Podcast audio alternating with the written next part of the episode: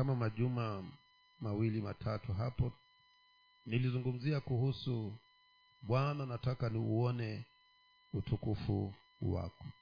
Taka niendeleze hiyo kwa siku hii ya leo. Bwana natamani nikauone utukufu wako. Lord i want to see your glory. Na hiyo sehemu ya kwanza sitaitilia mkazo sana pengine kukumbusha tu kukukumbusha tu kile ambacho tulikuwa tumekiangazia. Habari hizi ni habari. Na inapofika mlango wa thelathini na tatu ndipo msa huyu huyu anakuja anamwambia bwana nataka niuone utukufu wako. Sasa ikawa ni jambo ambalo tunaliangazia. Huyu mtu ametembea na bwana katika kipindi kile chote. Lakini kumbe alikuwa hajauona utukufu wa mungu. Kwa hivyo ni nini basi alichokuwa anakiona? Ambacho kilikuwa kinampatia huo ujasiri wa kuendelea na hiyo kazi ambayo bwana alikuwa amempa. Kwa hivyo nikaja nikaona kwamba alikuwa anatembea katika wema wa bwana na rehema za mungu. Hizo ndizo alizokuwa amekutana nazo kuanzia huo mlango wa tatu mpaka kufikia mlango wa, thelathini na mbili alikuwa anatembea katika wema na rehema za bwana. Na kuna uwezekano wewe na mimi kuwa pia hatujawahi kuuona huo utukufu wa bwana. Lakini kile tunachokiona ni wema wa mungu na kile tunachokiona ni rehema zake yeye bwana. Lakini kumbe sitakikani kutosheka na kuona wema wa bwana na rehema zake lazima nichukue hatua ya ziada. Nitamani kuuona utukufu wa mungu. Ndiyo huyu ndugu akaja akazunduka alipofika mlango wa thelathini na tatu. Akasema kumbe mimi siku hizi zote nilikuwa ninatembea katika neem rehema na wema wa mungu. Lakini sasa bwana kama kweli mimi ni rafiki yako nataka niuone utukufu wako. Likawa ni ombi lake hili. Na ndilo natamani bwana natamani kwamba likaweze kuwa tamanio lako kuanzia leo ya kwamba kila ijapoitwa siku utamani kuuona utukufu wa mungu. Walakini aliposema maneno hayo akaambiwa ni sawa utukufu wangu kuuona utauona lakini kuna mambo ambayo ni lazima uweze kuyatimiliza. Kama ni uone utukufu wangu kuna mambo ambayo yanatakikana yasikuondokee maishani mwako. Kama ni uone utukufu huu na utembee nao siku zako zote zile zilizosalia kuanzia leo. Na hilo ni ombi langu wapendwa utamani hii. Akasema ni sawa. Kwa hivyo akataka kujua jambo la kwanza ambalo mimi niniwe nalo ndiposa niwe nimeanza safari ya kuona utukufu wako ni lipi? Jambo la kwanza akaambiwa kwamba lazima uwe na tabia na uzoefu wa kutumia wakati mwingi na mimi.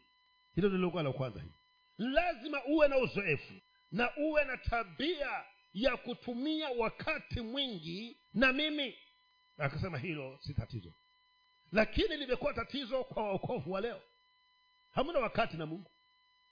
Na kwa sababu hiyo sitaweza kuona utukufu wa bwana.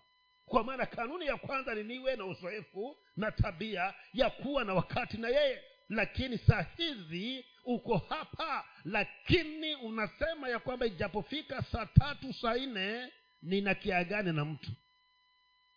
Kwa hivyo lazima niondoke nikakutana na nani kwa hivyo itakuwa ni vigumu sana kuweza kuuona utukufu wa bwana kama hautajenga tabia na tamanio la kuwa na wakati mwingi na mungu. Hiyo itakuwa ni vigumu sana wewe kukutana na huo utukufu wa bwana. Na huenda ukadumu katika zile rehema na wema wa mungu. Tena na huo ukimwangalia musa katika mwenendo wake na mungu alipokaa katika zile rehema na wema wa bwana wakati aliokuwa navyo alikuwa si mchache. Mbele za bwana. Sasa wakati mwingine tunajiuliza maswali kwa nini haviwi? Haa, havichaweza kuwako kwa sababu kama huna wakati na mimi mimi nami sina wakati nao. Jambo la pili akaambiwa ya kwamba kama ni uone utukufu wangu na utembee katika utukufu huu jambo la pili lazima ufe. Wasikia hilo jambo. Mungu akamwambia lazima ufe. Kama ni uone utukufu wangu. Sasa musa akaviangalia. Sasa vitakuwaje? Lakini mungu akamrehemu akamhurumia akamwambia basi kama hutaki kufa fanya hivi. Nitakuweka mahali kwenye mwamba ambako kuna ufa hapo lafu nikuweke hapo nikifika karibu tanyosha mkono wangu nikuzibe uso. Nikipita niuondoe uone mgongo wangu. Ili usife. Lakini kwa musa ilikuwa hivyo. Lakini kwetu sisi kama ni tuuone utukufu wa bwana lazima tukubali kufa. Lazima tuwe tuko tayari kufa. Lazima niife, nife kutokana na matendo yote ya kimwili na kiduniani. Niyafie hayo kama niniuone utukufu wa bwana. Na mambo mengi sisi hatutaki kuyaondokea. Kwa hivyo kama niniweze kuuona utukufu wa mungu lazima niyaafie kwanza nisijione mimi kuwa ni kitu mbele za mungu. Na chochote kinachokuwa kina dalili cha kuto kumpendeza bwana nikiondokee ndicho kifo kinachozungumziwa hapa. Nifie hayo yote yaliyo ni ya dunia na pia mimi nisijithamini lakini nikamthamini nikamthamini bwana katika maishani mwangu. Kusiwe na lolote ambalo litadhihirika ambalo chanzo chake ni mimi. Lakini kila nitakachokifanya kiwe kimeanza na yeye. Ndo hapa anazungumza kwamba kama ni unione ni ufe. Na hapo pia pamekuwa shida kwa watu wa leo. Kwa maana huyu mungu tunampenda na haya duniani nayo pia haja nayo. Hasa kama ni tuuone utukufu wake ni tuyafie haya dunia. Ni tufe tukae kana kwamba hatuko katika ulimwengu. Tutembee katika makusudi na matakwa yake. Ndipo bwana adhihirishe utukufu wake katika maishani mwangu jambo la tatu akambia kwamba ni sawa kama ni uone utukufu wangu basi lazima uwe tayari kulipa gharama. Kuna gharama ambalo lazima uliipe mtoto. Kama ni uweze kuona utukufu wa bwana lazima. Na kuna ndugu yetu katika kitabu cha ufunuo mlango huo wa kwanza tisa na kumi iliyombidi alipe gharama kwa ajili ya kuweza kukutana na utukufu wa mungu alibidi astahamili chochote atakachofanyiwa kwa ajili ya mungu.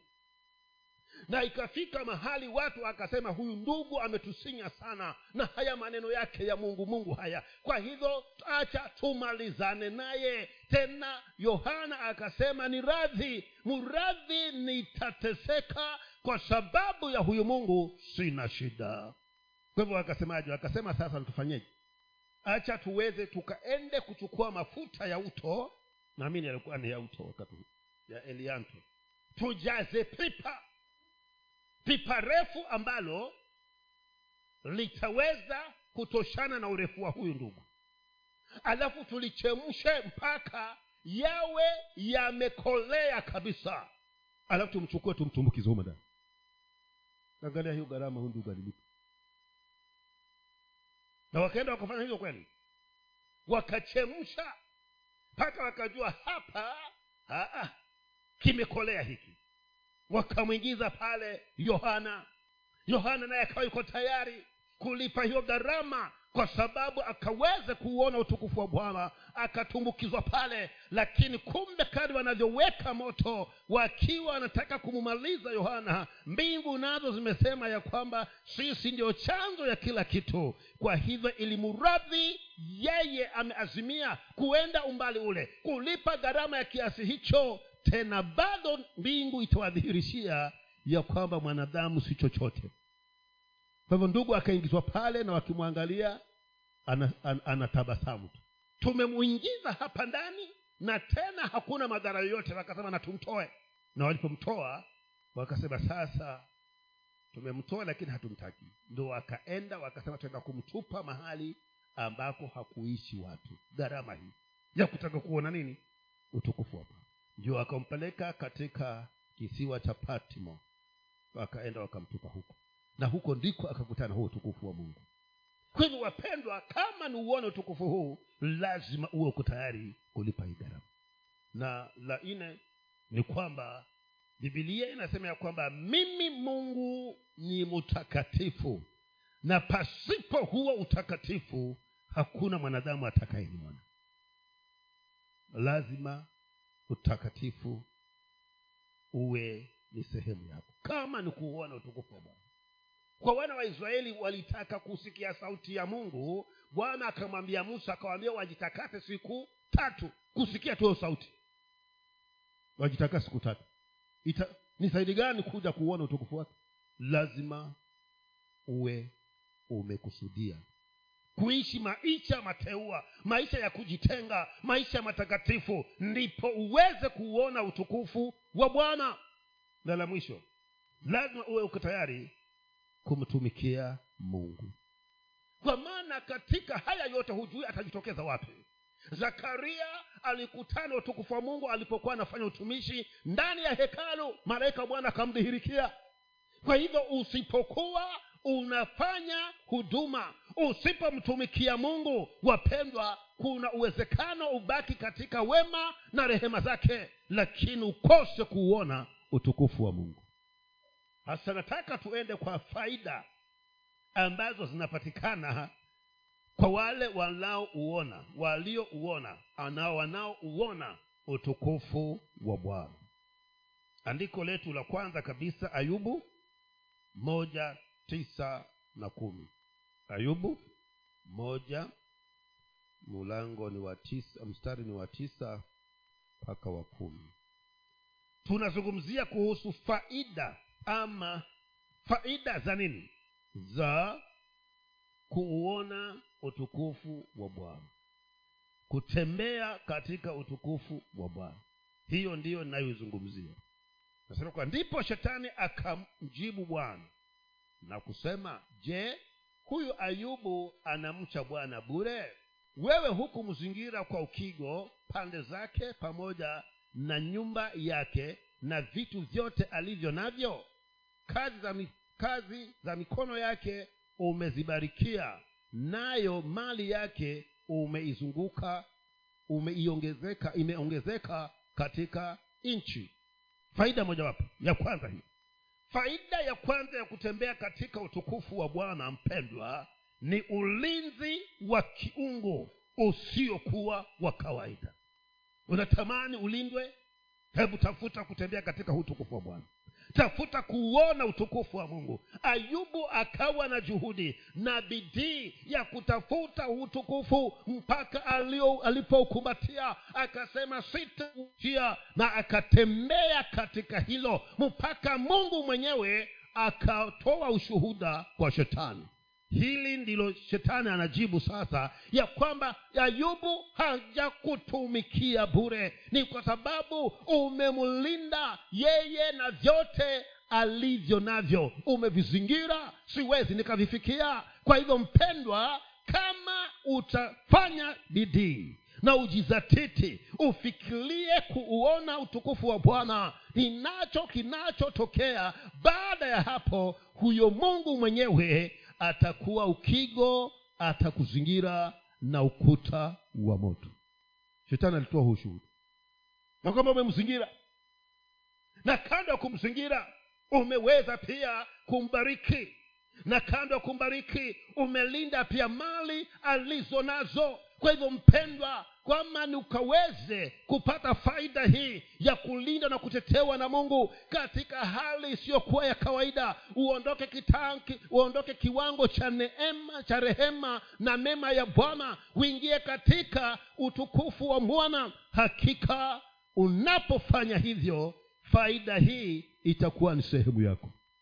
Licha ya watu kukufikia hata shetani atakuwa anafanya kukuona kutoka mbali anasema umemzingira ndio maana akapewa ile ruhusa kwa sababu ilikuwa hakuingiliki kwa ayubu na kisa na maana si kwamba kulikuwa na kk ama mbokali mungu mwenyewe alikuwa ameweka ukigo kumzingira yeye na vyote alivyo navyo.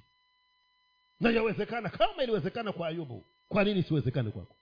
Tatizo si mungu tatizo ni mimi na wewe. Hatutaki kufata zile kanuni kuwajibika kulipa gharama. Hatutaki kufa hatutaki kutumia wakati mwingi na mungu na kwa sababu hiyo tumebaki katika wema na rehema zake tu. Kwa hivyo naomba liwe ni ombi lako hili kwamba bwana nataka niuone utukufu wako. Musa alipofanya maamuzi hayo ikafika wakati akaenda kutumia wakati na bwana na alipoondoka pale akawa ameanza kujaribu ameanza kufanana na huyo bwana. Kwa maana huo utukufu wa bwana badala ya kuwa katika uwepo wake alipoondoka kulikuwa na alama ya huo utukufu wa bwana katika kipaji cha uso wake mpaka waisraeli wakasema musa hatuwezi tukakutazama uso. Kwa hivyo kama ni unene na sisi jifinike kipaji cha uso wako kwa maana utukufu wa bwana ulikuwa umeanza kuweza kureflekti katika maishani mwake na ndivyo wapendwa kama tutalipa gharama tutafanya juhudi ili kwamba mungu wa mbinguni akasababishe sisi nasi kuuona utukufu wake. Hiyo inawezekana. Lakini maamuzi ni ya nani? Ya kwako kwa maana mungu hakusema musa nataka nikuonyeshe utukufu wangu Aa, musa alifanya kuomba kwamba bwana nataka niuone utukufu wako. Kwa hivyo maamuzi ya kutaka kutembea katika utukufu wa bwana kuuona utukufu wa mungu ni wa kwako. Na ukiamua hivyo kuna hizi kanuni tano ambazo lazima ufanini uzizingatie. Na hilo limekuwa ni kazi ngumu sana kwetu sisi watu wa kukuka sijui kama wafikiria uko hapa kwa miaka mingapi? Hapa chini ya jua. Uko hapa kwa miaka mingapi? Ndio ya kwamba acha nitulie tulie ikifika mia, bado miaka ishirini miaka kumi ndipo sasa nichachacha sana. Bwana aturehemu ndugu zangu. Tufanye maamuzi. Kwa maana haya tunayazungumza ni kweli. Kama alionekana na wengine hata sisi tukiamua twaweza kumwona tunaweza kabisa kwa maana anasema ni mungu mimi ni mungu nisiye na upendeleo. Kama alijidhihirisha kwa musa akajidhihirisha kwa nani? Kwa ndugu yetu yakobo akajidhihirisha kwa ibrahimu. Kwa nini asijidhihirishe kwetu? Lakini sisi hatutaki kulipa gharama. Na hakuna chema kitakachokujia bure. Na hili ni hakika. Hakuna chochote kizuri kinachoweza kitakachokujilia bure. Hivi sasa uko hapa kanisani. Umefunga mlango wako vizuri huko nyumbani. Alafu baada ibada urudi nyumbani kwako ukifika mlango umefungwa vizuri vile vile. Lakini ukiingia katika chumba chako cha kulala ukute hicho kitanda kimejaa pesa. Sidhani kama utazishika. Kwa maana hakuna chema kilicho cha bure. Utakuwa na maswali. Hata utaanza kupiga simu pasta ukiombea miujiza. Lakini sasa kwa sababu hakuna chochote kilichochema ambacho kitatujilia bure wapendwa. Na mungu yuko tayari kudhihirisha utukufu wake kwetu sisi ili kwamba tutembee katika ukigo ambao yeye ndiye ameweza kuuweka. Lakini je niko tayari kulipa gharama kutembea katika yale masharti yanayohitajika ndipo nifikie kuona utukufu wa bwana ndipo nizingirwe na huu ulinzi usiokuwa wa kawaida faida ya pili wafalme wa kwanza. Mlango wa kumi na saba. Fungu hilo la nasemaje? Basi eliya mtishibi wa wageni wa gileadi akamwambia ahab kama bwana mungu wa israeli aishivyo ambaye ninasimama mbele zake hakutakuwa umande wala mvua nyaka hii ila kwa neno langu. Kwaona kwana alikuwa ni nani ye eliya alikuwa ni nani? Kwamba aseme hakutanyesha na kusinyesha alikuwa ni nani? Alikuwa ni mchonyi? Ndio wanajulikana kwa mvua. Hata huyo mchonyi pia mwafanya kumsemezea lakini hana mamlaka ya mvua. Lakini hapa eliya akaenda anamwambia mfalme ya kwamba sikia kama bwana mungu aishivyo basi nakwambia hivi ya kwamba hakutakuwa na mvua ama umande isipokuwa kwa neno langu mimi. Wapendwa utakapouona utukufu wa bwana utatembea katika nguvu za mungu. Huyu alikuwa amekutana na utukufu wa bwana na amejiambatanisha nao akitembea yuko pamoja nao anahisi uwepo wa bwana. Hivyo nguvu za mungu zikawa juu yake na anachokitamka ni kama mbingu imefanya nini? Imenena kwa hivyo aliposema hakutanyesha mbingu ikasema na iwe hivyo. Hakukunyesha. Kwa nini?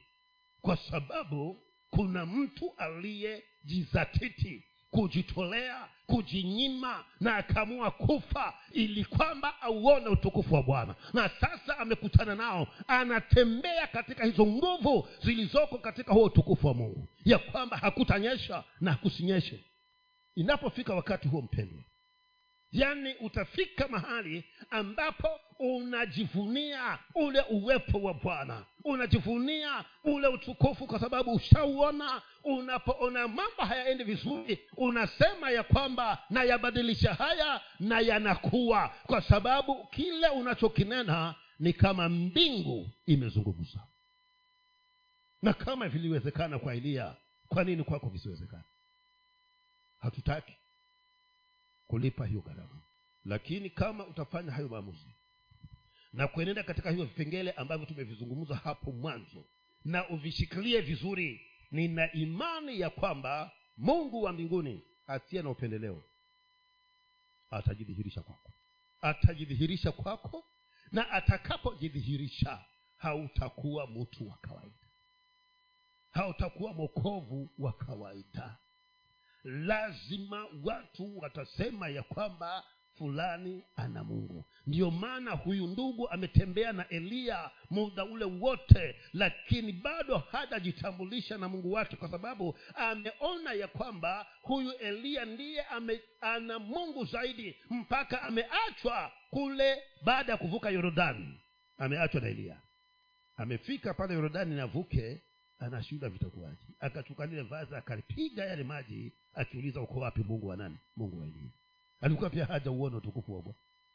Alikuwa anatembea chini ya uwezo na uzoefu wa eliya kwa maana eliya alikuwa amemwona kwamba huyu ndugu ukimwangalia nikana kwamba hana tofauti na wale waliokule mbinguni. Kwa hivyo yuko wapi huyu mungu wa eliya anifungulie njia. Alipopiga yale maji na hilo vazi la eliya huyo mungu eliya akadhihirika. Maji yakagawanyika ya yorodani huyu mzee elisha akapita hasa ikawa bado yeye sasa eliya ashaenda. Bado yeye naye ajizatiti akutana huo utukufu ndio atembee katika huo utukufu. Wapendwa yawezekana lakini uko tayari? Si tunataka kuishi tu. Watu wa kawaida. Na ili hali tuliazimia ya kwamba hatutaki kuwa watu wa kawaida kwa kumwambia bwana yesu awe bwana na mokozi katika maishani mwetu. Ulipokiri maneno hayo ulikuwa asema sitaki kuwa mtu wa kawaida. Lakini ili ufikie kutokuwa mtu wa kawaida lazima ukutane na utukufu wa bwana. Na naye aliyekutana nao atatembea katika hizo nguvu za mungu. Atatembea katika hizo nguvu. Atatembea katika nguvu za bwana. Atamkalo ndilo litakalokuwa. Kwa maana mbingu itakuwa imeshikamana naye hivi. Sikuna mmoja alienda akazungumza hivyo. Ameenda samaria kuhubiri pale. Nafikiria ni petero anahubiri pale alafu kuna mmoja pale na ugangaganga wake pale. Amekuja kutatiza yule mkuu yule gavana wa ile ile ile ile jimbo asiokoke. Petero akamwangalia akamwambia wewe jamaa mtumishi wa ibilisi utaendelea utaendelea mpaka lini? Kupotosha mambo haya ambayo tunayatangaza kuwapotosha watu wa mungu na kuwapeleka katika njia zisizo basi kuanzia hivi sasa kwa muda utakuwa kipofu. Na hapo kwa hapo ikafanyika ikafanyika. Ni nini kilichokuwa kinafanya kazi ndani yake? Kama si nguvu za bwana. Kwa sababu alikuwa amekutana nini? Na utukufu. Kwa hivyo hata wewe nawe yawezekana. Lakini je uko tayari kuwajibika? Uko tayari kulipa gharama? Uko tayari kutembea katika kanuni hizi alizozitangaza kwamba ni lazima ukianza safari hii utembee katika njia hii na ufikapo hapa utakutana nami? Uko tayari mpendwa? Ama unataka wokovu wa kawaida? Wokovu wa bwana asifiwe.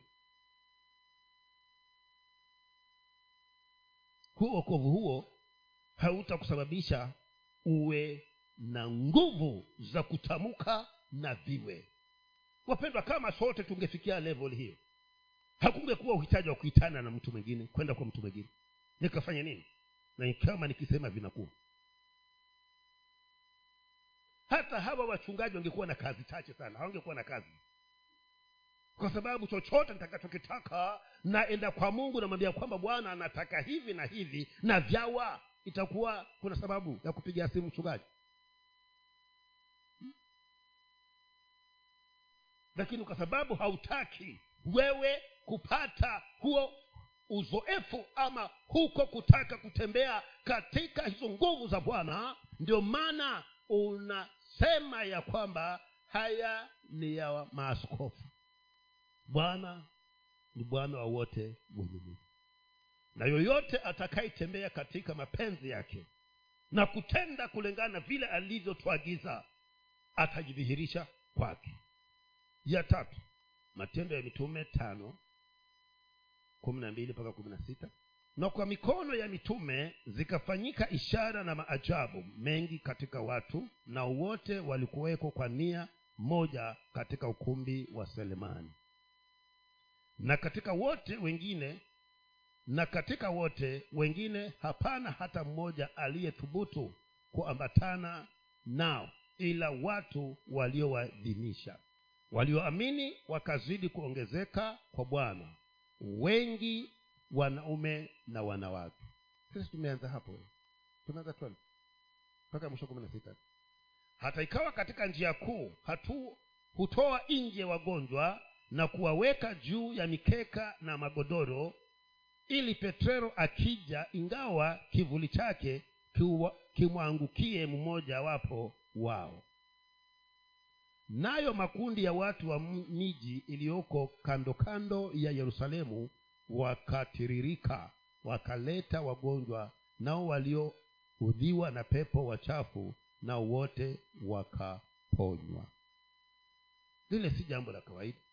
Ni mtu ambaye amekutana na utukufu wa bwana. Maandiko yananena ya kwamba mtu huyu atakapokuwa amekutana na bwana mtu huyu atajichokeza ama atatenda kazi katika uwezo wa nguvu zisizo za kawaida.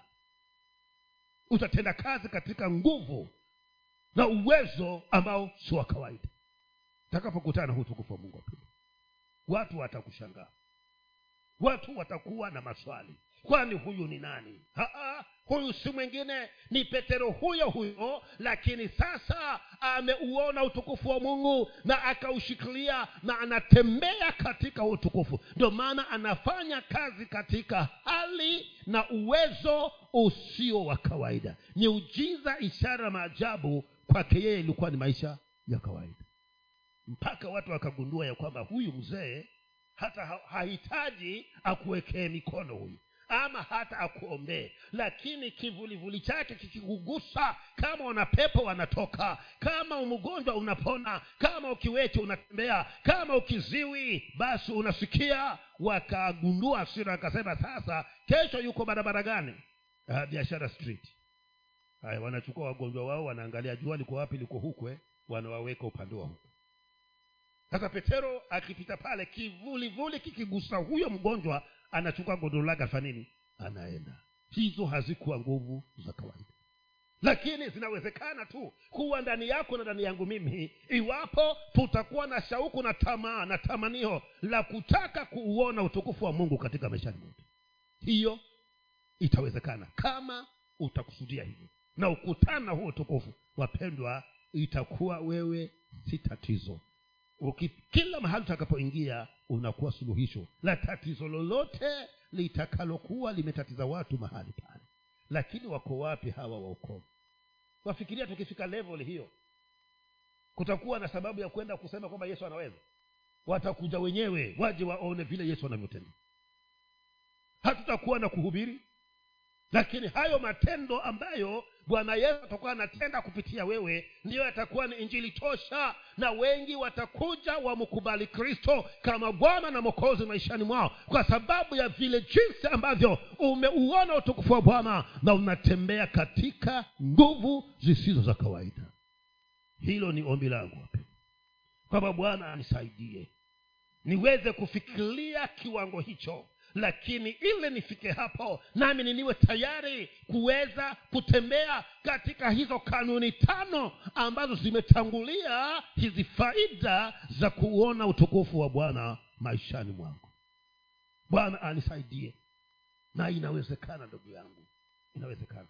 Kwamba tunataka ya kwamba hata mtu akikanyaga hii compound akiwa na matatizo yake bwana amsaidie. Vile tu amekanyaga hili eneo kwa maana litakuwa limejaa huo utukufu wa bwana kwa sababu limekaliwa na watu ambao wameuona utukufu wa mungu. Akikanyaga hili eneo tu kuna mzee mmoja anatwambia kwamba wakati wao wakiwa vijana walikuwa na shauku na bidii ya kutaka kumjua mungu na kutembea na yeye. Kwa hivyo wakajitolea kutafuta uso wake. Ananiambia siku moja wakawa anaenda ganze. Basi kadri wanavyotembea wakafika kwenye shamba la mama mmoja alikuwa analima. Barabara iko hapa na ndio shamba lake limeanza. Akawa analima mwisho wa hilo shamba wanasema tulipokanyaga hilo shamba huyo mama mapepo yakaanza kwa nini? Kumtoka. Na shamba lake mahali pale ambapo. Hao watu walikuwa wamekutana utukufu na inawezekana kama iliwezekana watu wa hapa hapa takaungu mzile anakaa ba. Sahizi ni mtu mzima. Lakini mtu mzima wa yesu. Kama iliwezekana kwao. Kwa nini isiwezekane kwetu sisi hatutaki kulipa hiyo gharama. Twataka wokovu wa wa kujibembeleza bembeleza. Wapendwa hatuwezi tukajibembeleza bembeleza na huyu mungu na tukutane naye. Ni tuzame ndani. Ndiyo aweze kujidhihirisha kwetu. Na atakapojidhihirisha tukamdhihirishe kwa wale walio hawajamjua na si kwa maneno lakini kwa nguvu na uweza ambao yeye mwenyewe atakuwa anatenda ndani yetu petero akafikia kiwango hicho. Ya kwamba kivulivuli chake. Watu wakaenda kutoa watu kwenye wodi kule. Akijulikana waja hapa kilifi watu wodi zote kule bila discharge anaenda kuwatoa. Wanawaweka hapa. Yuko wapi? Ah, amekutana petero amepona. Mnaona ndugu zangu mama yanawezekana lakini wako wapi akina petero wa leo? Ambao wako tayari kulipa gharama wako tayari kuamua ya kwamba mimi naifia dunia niishi kama bwana atakavyo kwa maana taka niuone utukufu wake. Wako wapi naomba useme ni mimi leo kwamba mimi nataka sasa kwanza hivi leo nitajizatiti nitembee katika hizi kanuni ili nikauone utukufu wa bwana. Ndio maana tumekupiga stati kidogo hivi leo na kesho na kesho kutwa. Lakini baada ya hapo uje ukae hapa wiki nzima huyu mwenyewe kwa nini? Kwa sababu wataka kuwa na wakati mwingi na huyo mungu. Kwa sababu umeanza safari ya kutaka kuuona utukufu wa bwana. Faida nyingine ni kwamba ni hii mpendwa. Utakapokuwa umekutana huo utukufu wa bwana utakuwa na hapa tumesema you shall have direct access into god's presence. Yaani utakuwa unaweza kuingia katika uwepo wa bwana kwa wakati wowote siku yoyote majira yoyote. Musa alikuwa anaenda kwa bwana wakati wote anapotaka na akifika hapo haambiwi na yule aliye ni bawabu pale kwambia bwana amelala. Na hata kama yuko macho. Sema bwana wengine hapa duniani vyo walivyo. Yuko humo yuko macho lakini anasema atakayekuja wambie nime nimelala kwa maana kwa sababu huyu musa na mungu hawakuwa na na na ila yoyote. Wakati wowote musa angeingia na mungu naye wakati wowote angemhitaji musa angemwita kwa hivyo wapendwa unakuwa na direct line ambayo unaweza kuingia kwa mungu majira na wakati wowote. Na hakuna kitu kizuri kama hicho. Ya kwamba anaweza kuingia kwa mungu na ukasemezana naye ukanena na yeye wakati wowote unaotaka. Si ndivyo alivyofanya eliya baada ya kufanya yale yote aliyafanya kule mlima kameli mama jezebeli akamwambia basi kesho bwana nami miungu nayo naifa nini? Inifanye hivyo kama kesho nitakibakisha kichwa chako juu ya mwili wako. Eliya akafanya nini? Akapatoroka eh? na alipotoroka akaenda akalala chini ya mti akazungumza na mungu hapo hapo chini ya mti. Kaambia mungu kuna haja gani? Kamana nimefanya vyote lakini hata hivyo vinaonekana kwamba havikuleta hofu kwa huyu mama. Naomba bwana uniue kwa maana sina tofauti na wale walionitangulia. Hapo chini ya mti. Na bwana akafanya nini? Wakasikia. Na aliposikia hakuja akamua. Alichokifanya alituma nini? Kunguru amlete nini? Chakula alitumana chakula aletewe. Kwa nini? Sababu mbingu ilikuwa imesikia na ikawa inajua ya kwamba tatizo la eliya wakati huu sikufa tatizo ni nini? Ni njaa. Hivyo kamshughulikieni.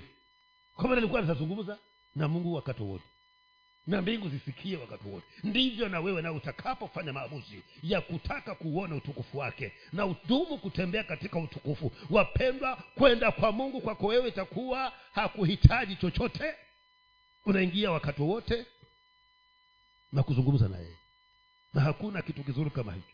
Kwamba naweza nikazungumza na mungu wa majira na wakati wowote na nisikike. Acha haya kunaweza kuja hapa ukaja ukapiga kelele kisha ukiondoka uko hivyo hivyo kwa sababu wewe na bwana bado muko na umbali.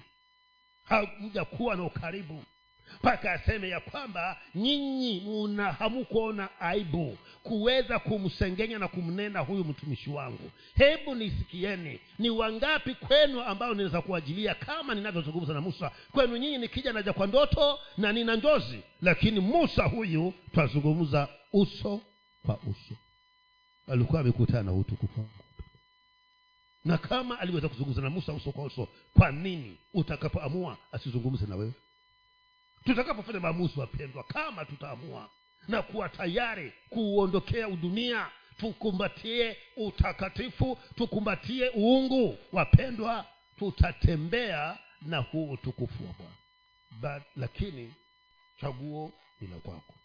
Na jambo lingine ambalo tunaliona hapa katika kitabu cha isaya isaya mlango huo wa sita kuanzia kifungu cha kwanza. Anasema hivi katika mwaka ule aliokufa mfalme uzia nilimwona bwana.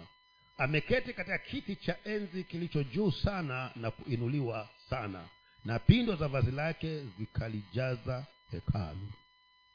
Juu yake walisimama maserafi kila mmoja alikuwa na mabawa sita kwa mawili alifunika uso wake na kwa mawili alifunika miguu yake na kwa mawili aliruka.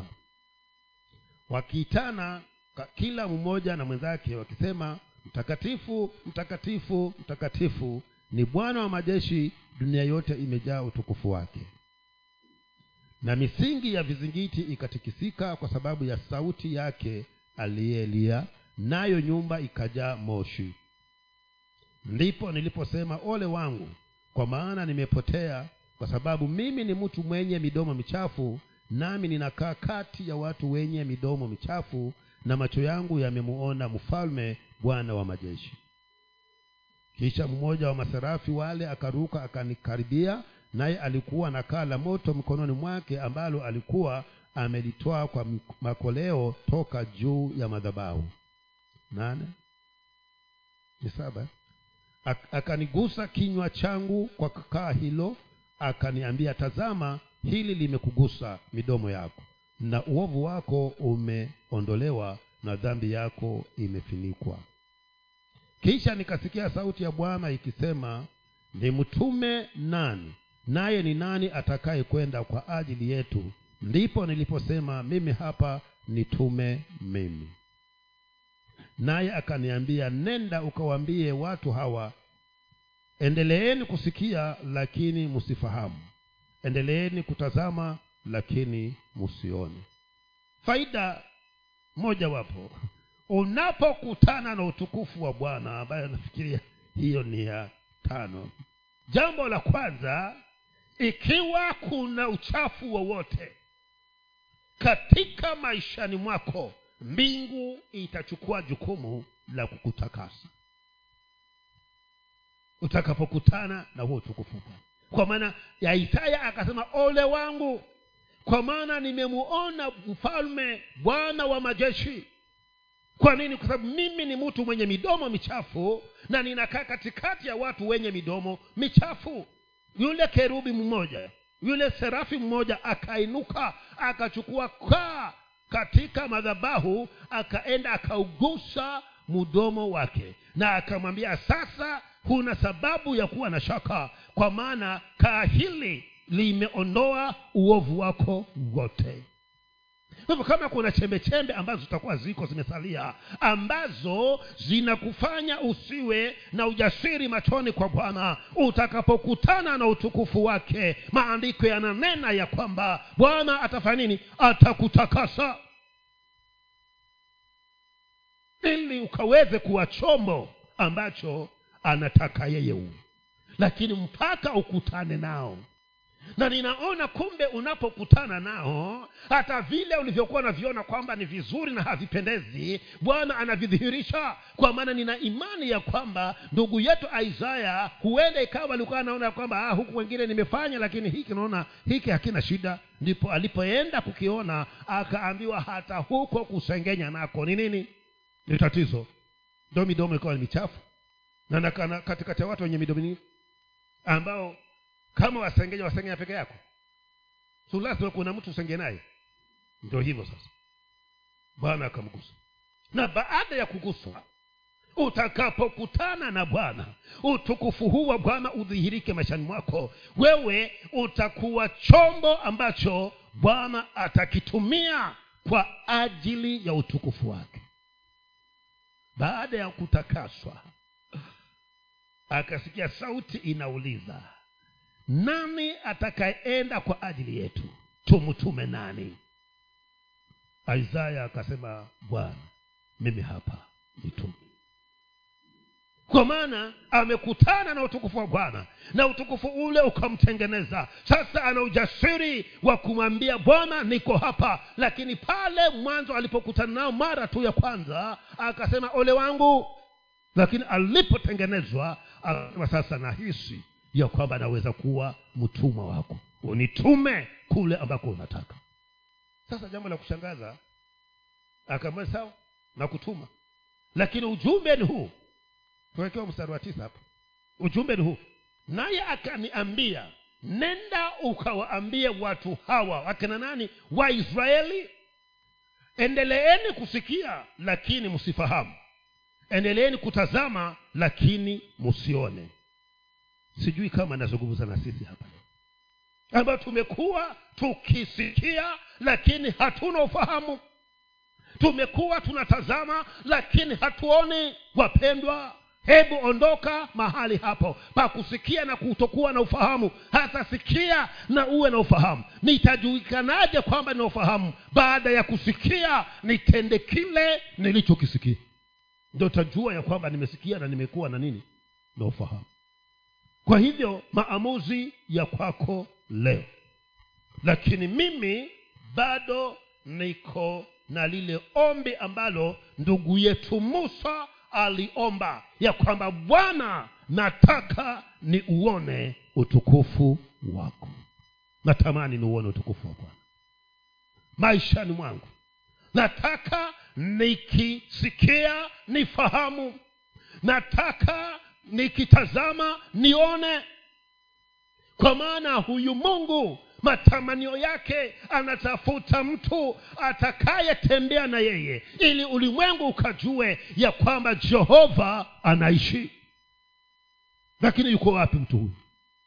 Ndio watu wakose ndo watu waache kukimbilia waombezi kwa nini wanamkimbilia ombezi kwa sababu hawajawahi kupata mtumishi wa mungu ambaye akisikia anafahamu na akitazama anaona hajapata mtumishi wa mungu ambaye anatembea katika uwezo wa nguvu za bwana.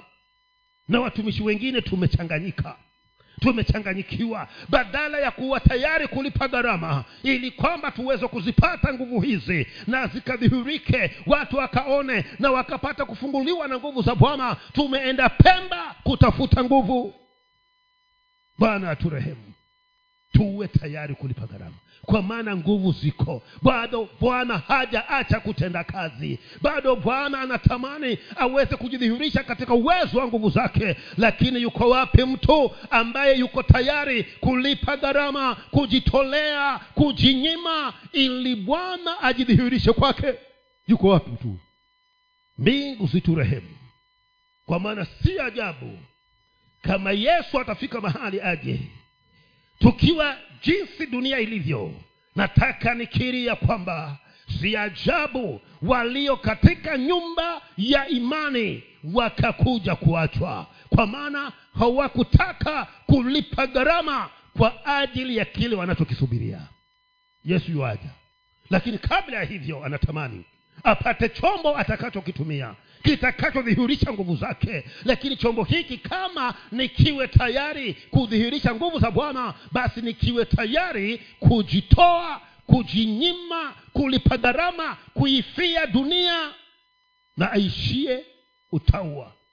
Na ninakuhakikishia ya kwamba hautapungukiwa na uwepo wa bwana. Utukufu wa mungu utatembea pamoja na wewe. Lakini yuko wapi huyu mtu yuko wapi? Yuko wapi huyu mtu? Hmm? tumachua tu ushuhuda tu. Bwana asifiwe eh, mimi nimeokoka. Nampenda yesu naenda mbinguni. E, waenda mbinguni sehemu gani huku hmm? na hii bwana asifiwe tuliitoa wapi? Kwa maana kila tukikutana mpaka bwana asifiwe. Hawa ndugu zetu walikuwa hawaamuki asubuhi wakilala hawa. Bwana hatuoni wa, kumeandikwa wamesalimiana. Bwana asifiwe umeamkaji lakini yule aliyekuja nayo alikuwa na maana ya kwamba tutakapotumia hivyo tunadhihirisha ya kwamba sisi tuliotengwa lakini ukweli sahizi bwana asifiwe imekuwa haina maana hiyo. Kwa maana kila mmoja anasema bwana asifiwe. Na ikizidi sana mabwana pia nano ni wangapi? Ni wengi.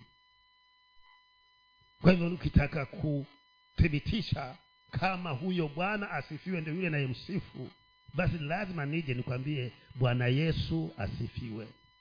Ala bwana asifiwe. Zokuwa nani? Izokuwa bwana gani? Si unamjua wewe uliniambia bwana asifiwe? Nami nasema amen. Kwa hivyo wapendwa hebu tutamani kutembea katika hizi nguvu za mungu. Na kama ni tuweze kutamani ni tutamani kwanza kuona utukufu wake. Naomba tusimame